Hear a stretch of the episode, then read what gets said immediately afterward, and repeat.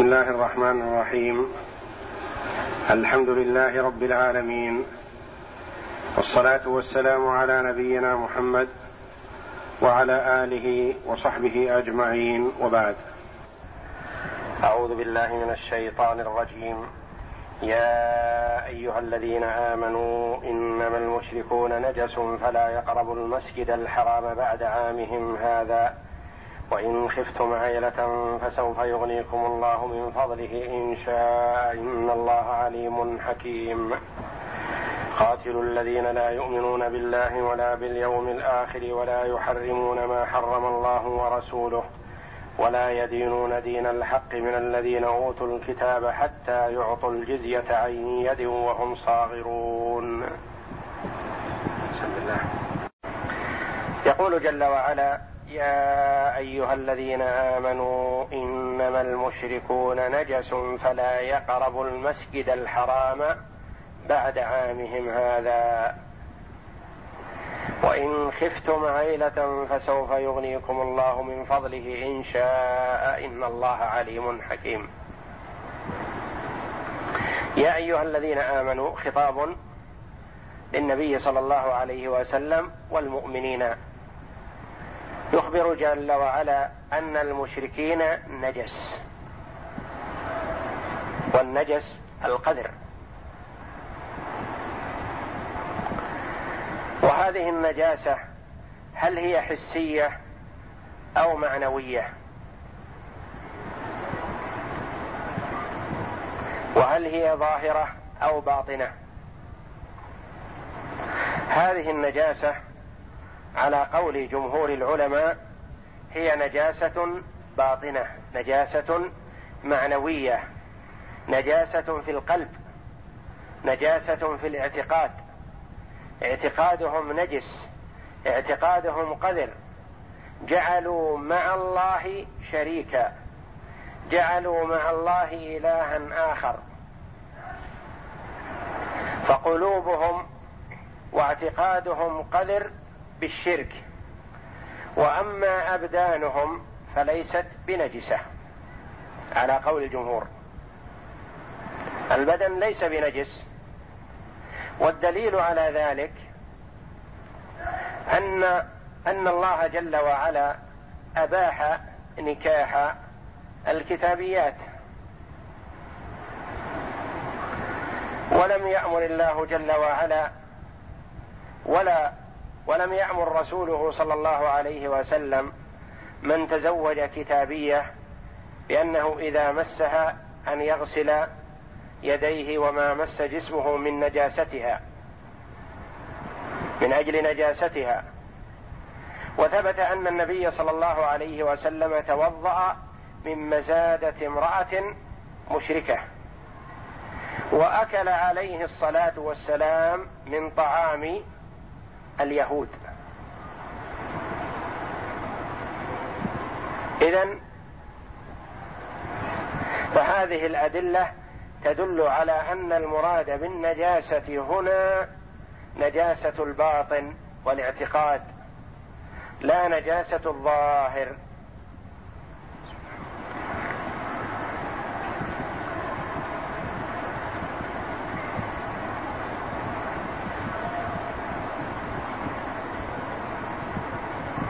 يرى بعض الظاهرية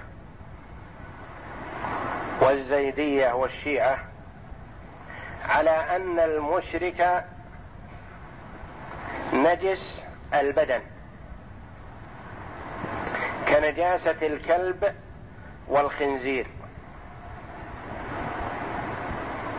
وهذا قول مرجوح لما عرفنا من الأدلة على طهارة أبدانهم وحل ذبائحهم وحل نسائهم للمسلمين.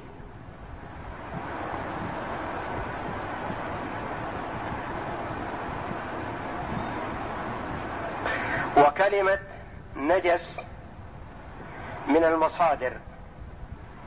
مصدر تطلق على المفرد والمثنى والجمع والمذكر والمؤنث بلفظ واحد. يقول الله جل وعلا إنما المشركون نجس. وتقول هذا رجل نجس. وهذه امرأة نجس. ورجلان نجس. وامرأتان نجس. ورجال نجس. ونساء نجس. فكلمة نجس مصدر تطلق على المفرد والمثنى والجمع مثل كلمة عدل. يقول الله جل وعلا وأشهدوا ذوي عدل منكم.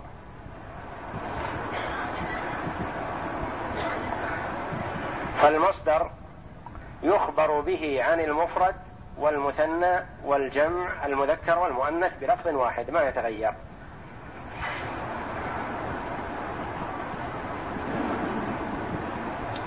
ويقال فيها نجس ونجس. اذا الجيم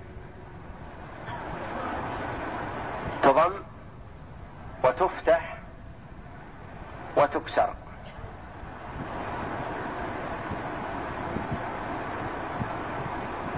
ويجوز فيها كسر النون مع تسكين الجيم نجس. وقال بعضهم إن كلمة نجس تتأتى مع إذا قرنت بلفظ الرجس.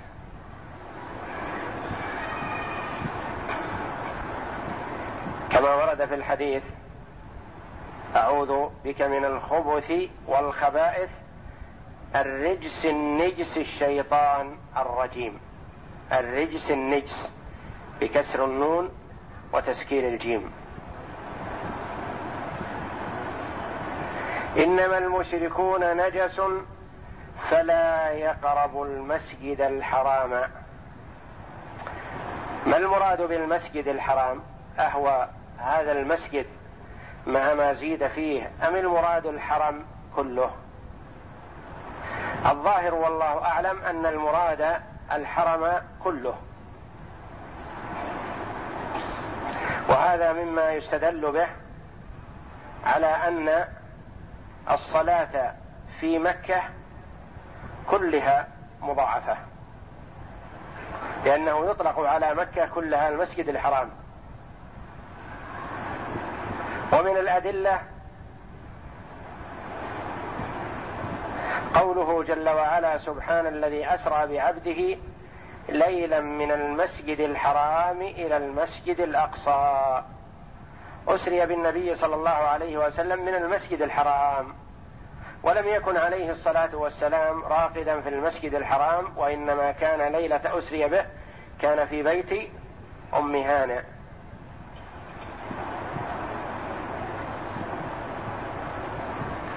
فلا يقرب المسجد الحرام يعني لا يدخل مكة كلها. بعد عامهم هذا المراد بالعام السنة. وأي عام هذا؟ هو السنة التاسعة من الهجرة.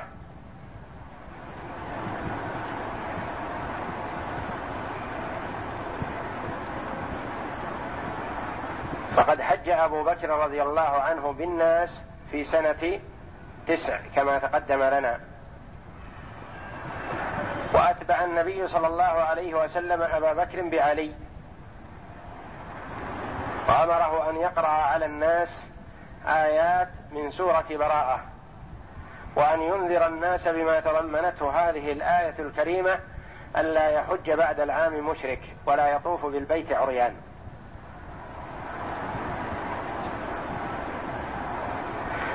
بعد عامهم هذا فمنع كل مشرك من الدخول إلى مكة.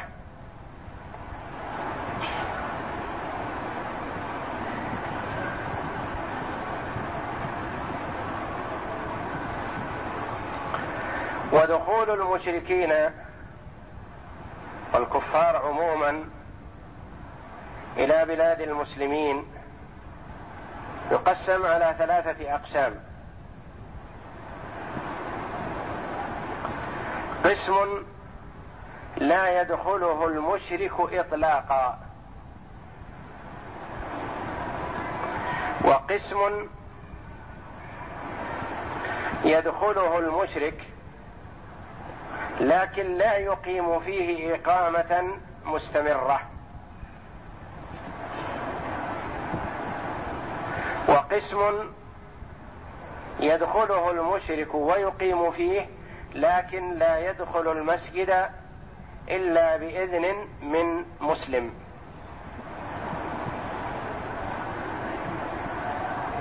ثلاثة أقسام. القسم الأول لا يدخله المشرك اطلاقا أي كافر وهو مكة. حرم مكة كلها. فلا يدخلها مشرك حتى وإن كان رسولا مرسل للإمام والإمام في مكة فيخرج إليه الإمام أو يرسل له من يسمع قوله ولا يدخل من أجل تبليغ الرسالة.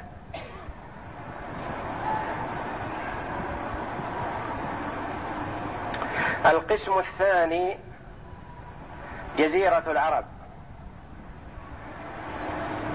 ويعبر عنها بعض العلماء بالحجاز. هذه لا يدخلها لا يستقر بها المشركون استقرارا. وإنما لهم أن يدخلوا في تجارة أو في غرض ولا يستقروا بها بل يخرجوا منها.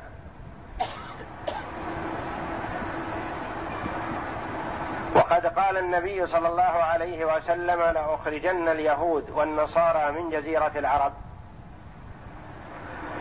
ثم أوصى بذلك عند موته فقال عليه الصلاة والسلام أخرجوا اليهود والنصارى من جزيرة العرب. وقال لا يجتمع في جزيرة العرب دينان. وقد أجلى عمر رضي الله عنه اليهود والنصارى من جزيرة العرب وأخرجهم منها. فأبو بكر رضي الله عنه اشتغل بحروب الردة ولم تطل مدة خلافته رضي الله عنه. ثم نفذ هذه الوصية أمير المؤمنين عمر رضي الله عنه وأرضاه.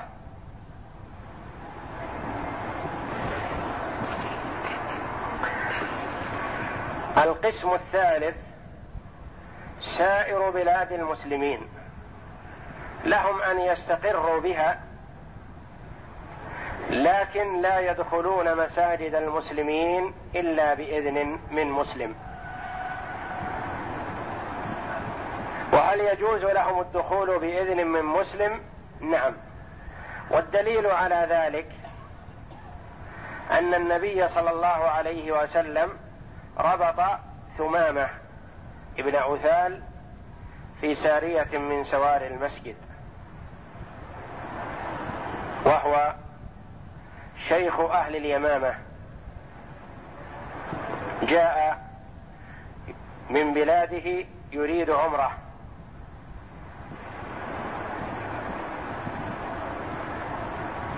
فألقت القبض عليه سرية من سرايا المسلمين. وأتوا به النبي صلى الله عليه وسلم وقال لهم أتدرون من أتيتم به؟ إنه شيخ اليمامة لأنه عظيم في بلاده ومعظم وله كلمته. وفي قصة إسلامه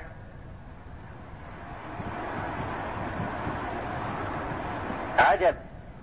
فقد أسره النبي صلى الله عليه وسلم أسر ربطه النبي صلى الله عليه وسلم في سارية من سوار المسجد. وأمر أن يطعم. أمر عليه الصلاة والسلام بأن يطعم. وكان في كل يوم يدعوه عليه الصلاة والسلام. إلى الإسلام. فيأبى ويقول إن مننت فأنت أهل لذلك. وإن طلبت المال فاطلب ما تشاء لأنه غني في قومه. وإن قتلت فمن حقك ذلك لأنه أسير كافر محارب.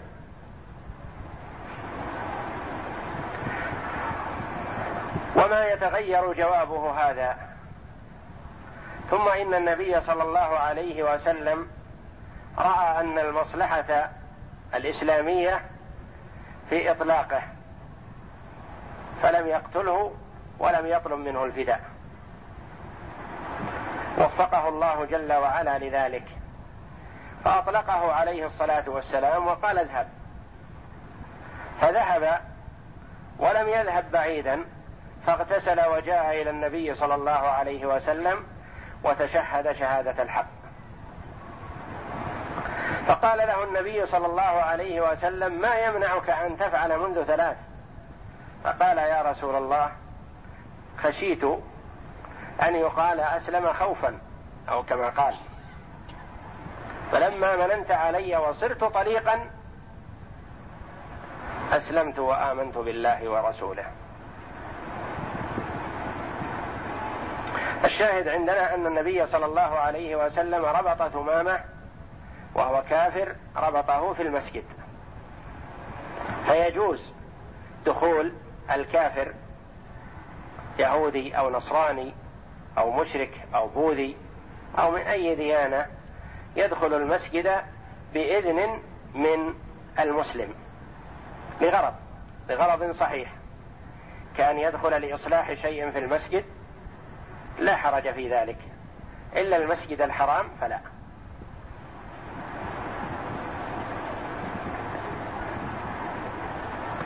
فلا يقرب المسجد الحرام بعد عامهم هذا.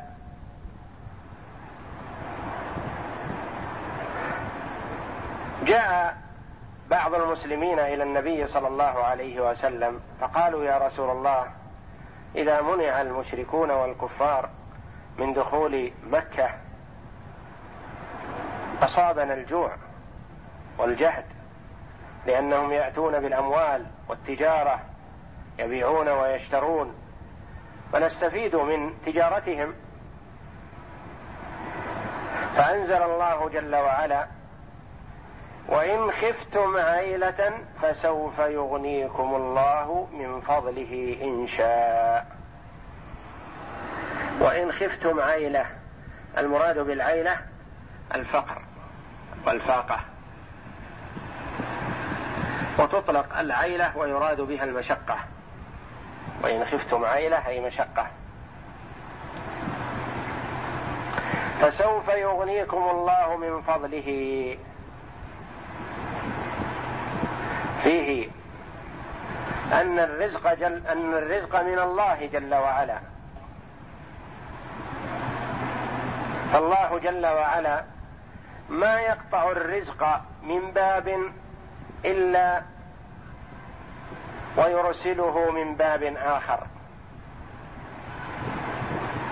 فالرزق بيد الله والمقدر للعبد آتيه من هذا الباب أو من باب آخر. وكما ورد في الحديث من ترك شيئا لله عوضه الله خيرا منه.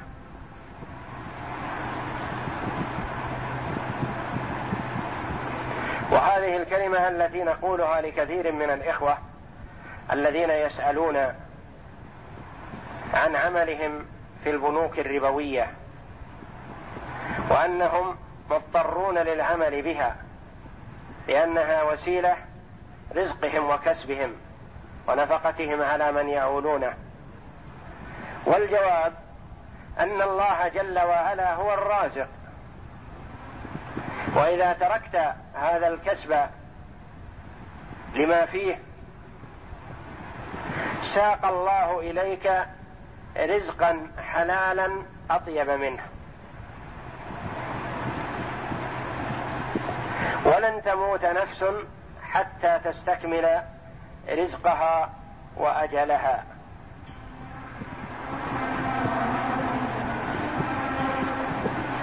فالشيطان يأتي للمرء ويقول له هذا رزق ميسور ومال كثير وراتب كاف وعمل مريح لا تتركه وهو بيدك. فلعلك تبحث عن مصدر غيره فلا تجد. هذا من تخويف الشيطان للعبد. فالعبد إذا ترك شيئا لله وطلبا لمرضاته وخوفا من عقابه فهو جل وعلا يبدله خيرا منه ويرزقه أطيب منه.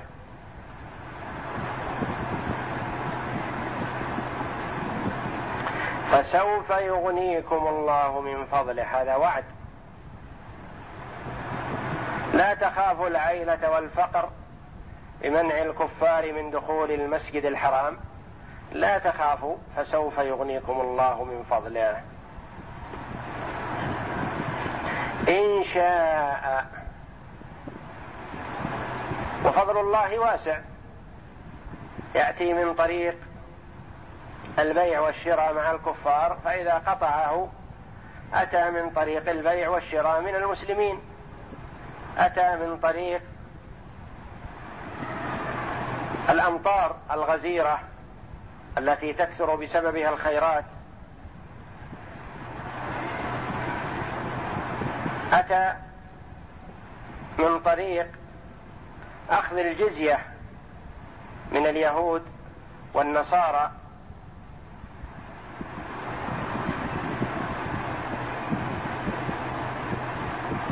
فطريق الرزق الله جل وعلا هو الذي يجعل هذا الطريق نافعا أو غير نافع. فإذا سد طريقا فتح بدله طرقا كثيرة من طرق الكسب.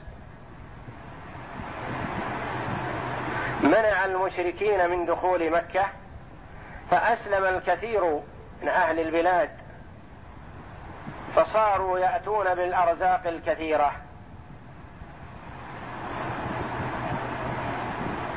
أسلموا ودخلوا مكة وغيرها.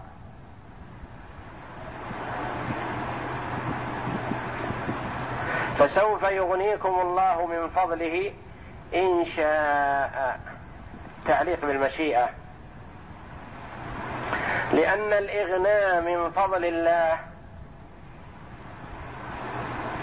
ليس دليلا على محبة الله جل وعلا للعبد. الإغنى من فضل الله ليس مستلزما للإيمان. فهو يعطي إن شاء ويمنع إن شاء. وهذا العطاء لا يدل على المحبة والمنع لا يدل على البغض والكراهية. بخلاف الإيمان فالله جل وعلا لا يعطيه إلا من أحبه. هذه ناحية ذكرها بعض المفسرين بأن العطاء من الدنيا ليس دليلا على الإيمان كما أن منعه جل وعلا من العطاء لا يدل على خلاف ذلك. بل العطاء والمنع متعلق بمشيئة الله جل وعلا وحكمته فيعطي الدنيا المؤمن والكافر. ويمنع المال والدنيا من المؤمن ويمنعها من الكافر إذا شاء جل وعلا. الناحية الأخرى من التعليق بالمشيئة تعليم العبد بأن كل شيء بمشيئة الله. إذا أراد الله له الرزق جاءه من حيث احتسب أو من حيث لا يحتسب. وليس الرزق يأتي بحنكة العبد ونشاطه وقوة إدراكه وفهمه لطرق الكسب والتصرف. كثير من الأذكياء ما حصل على شيء. إلا نزر يسير. وكثير من ضعيفي الإدراك الأرزاق متوافرة عندهم. اذا فعلى العبد أن يتعلق بالله ويسأله ذلك ولا يعتمد على حوله وقوته ونشاطه وحسن تصرفه. وتعليم للعباد أن كل شيء إذا شاءه الله كان وإذا لم يشاه فلا يكن. فلا يوجد في الكون شيء إلا بمشيئة الله. وكما علم الله جل وعلا نبيه محمدا صلى الله عليه وسلم وأمته من بعده بأن يعلقوا كل أفعالهم المستقبلية بمشيئة الله. ولا تقولن لشيء إني فاعل ذلك غدا إلا أن يشاء الله.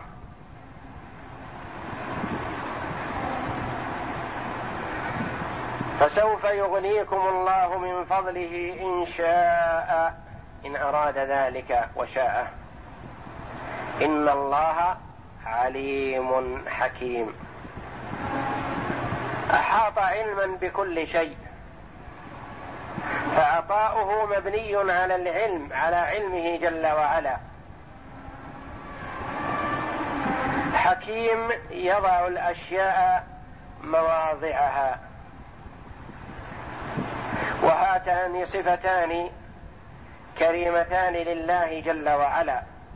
صفة العلم والحكمة.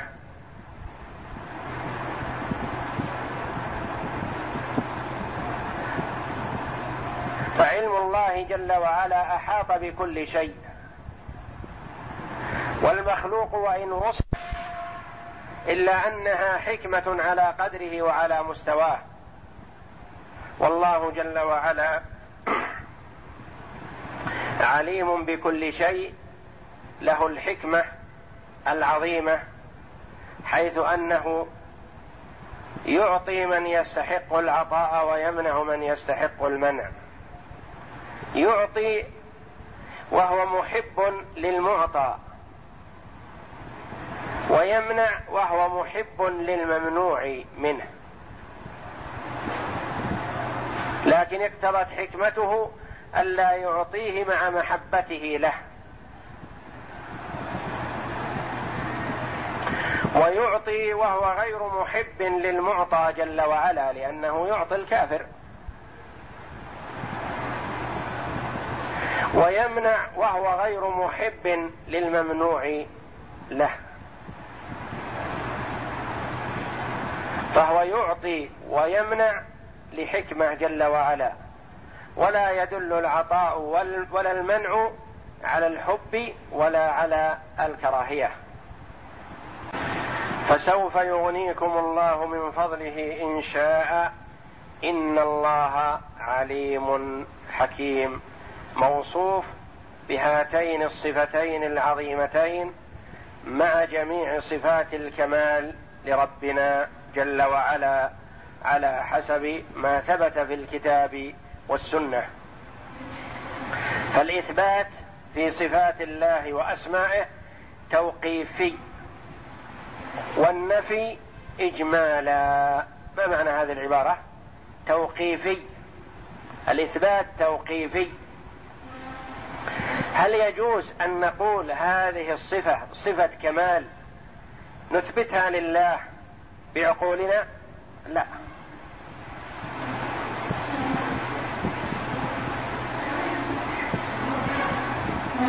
ننفي عن ربنا جل وعلا كل صفة نقص وعيب. لكن لا نثبت لربنا كل صفة كمال بعقولنا. لأن عقولنا قاصرة عن إدراك صفات الكمال في حق الله جل وعلا. ومثال على ذلك عندنا مثلا الذي يولد له المرء الذي يولد له كل واحد منا يحب أن يكون ذا ولد. فهو إذا كان عقيم لا يولد له يتمنى أن يولد له. لأنها في المخلوقين صفة محببة إلى النفس. لكن إثبات الولد لله جل وعلا أهو إثبات كمال؟ فيه صفة كمال في حق الله؟ لا. في حق المخلوق حسن ومرغوب فيه.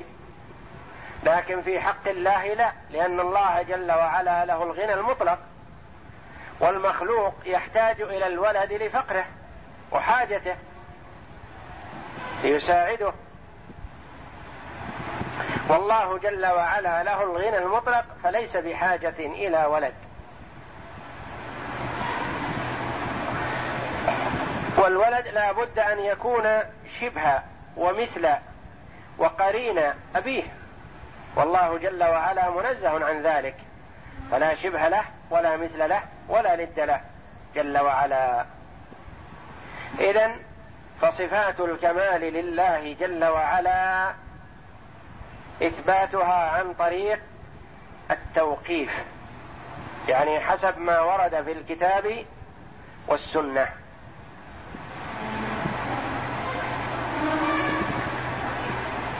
وأما النفي فهو إجمالا. ننفي عن ربنا جل وعلا كل صفة نقص وعيب على حد قوله جل وعلا ليس كمثله شيء.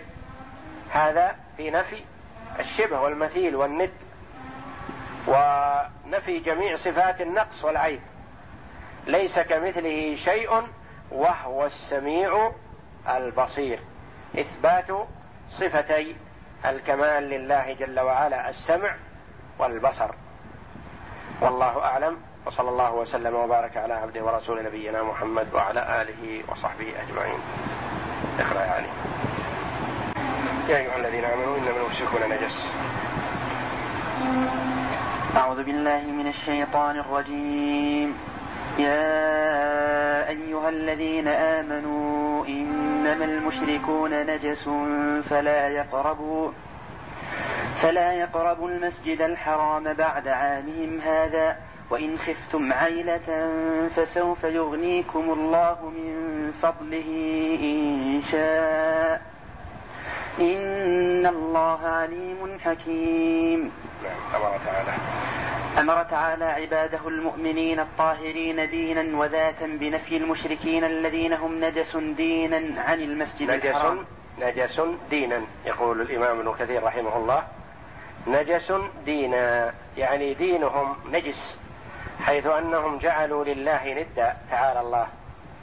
فهم يعتقدون الشيء القذر النجس وهو مساواة المخلوق بالخالق تعالى الله. نعم.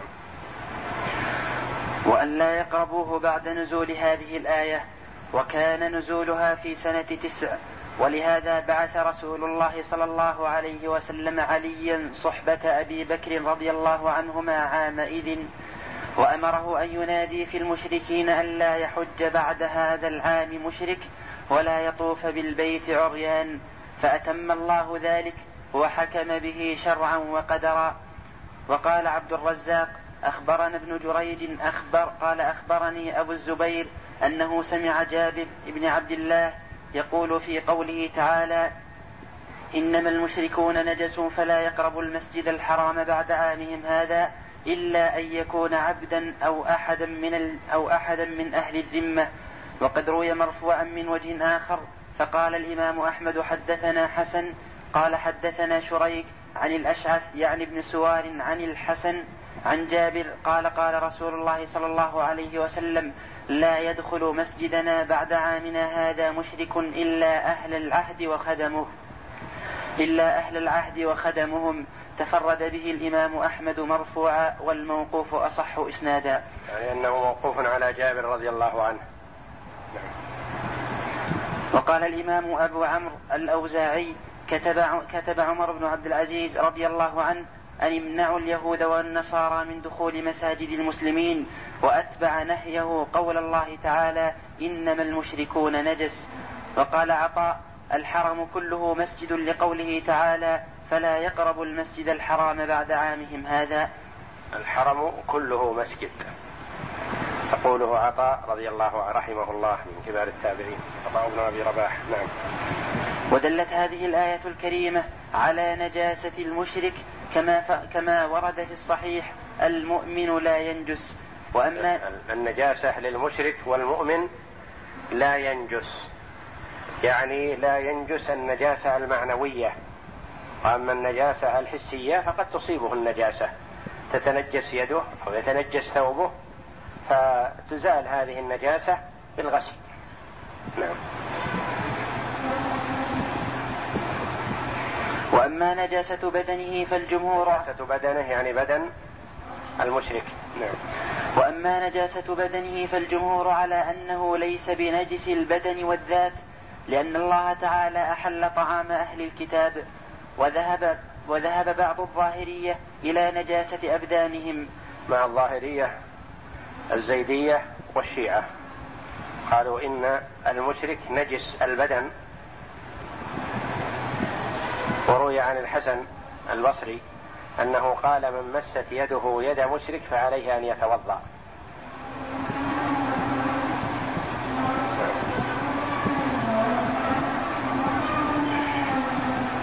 وقال أشعث عن الحسن من صافحهم فليتوضأ. رواه ابن جرير. وقوله وإن خفتم عيلة فسوف يغنيكم الله من فضله.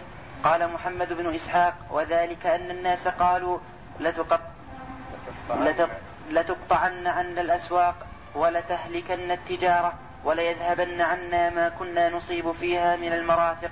فأنزل الله وإن خفتم عيلة فسوف يغنيكم الله من فضله. من وجه غير ذلك إن شاء إلى قوله وهم صاغرون.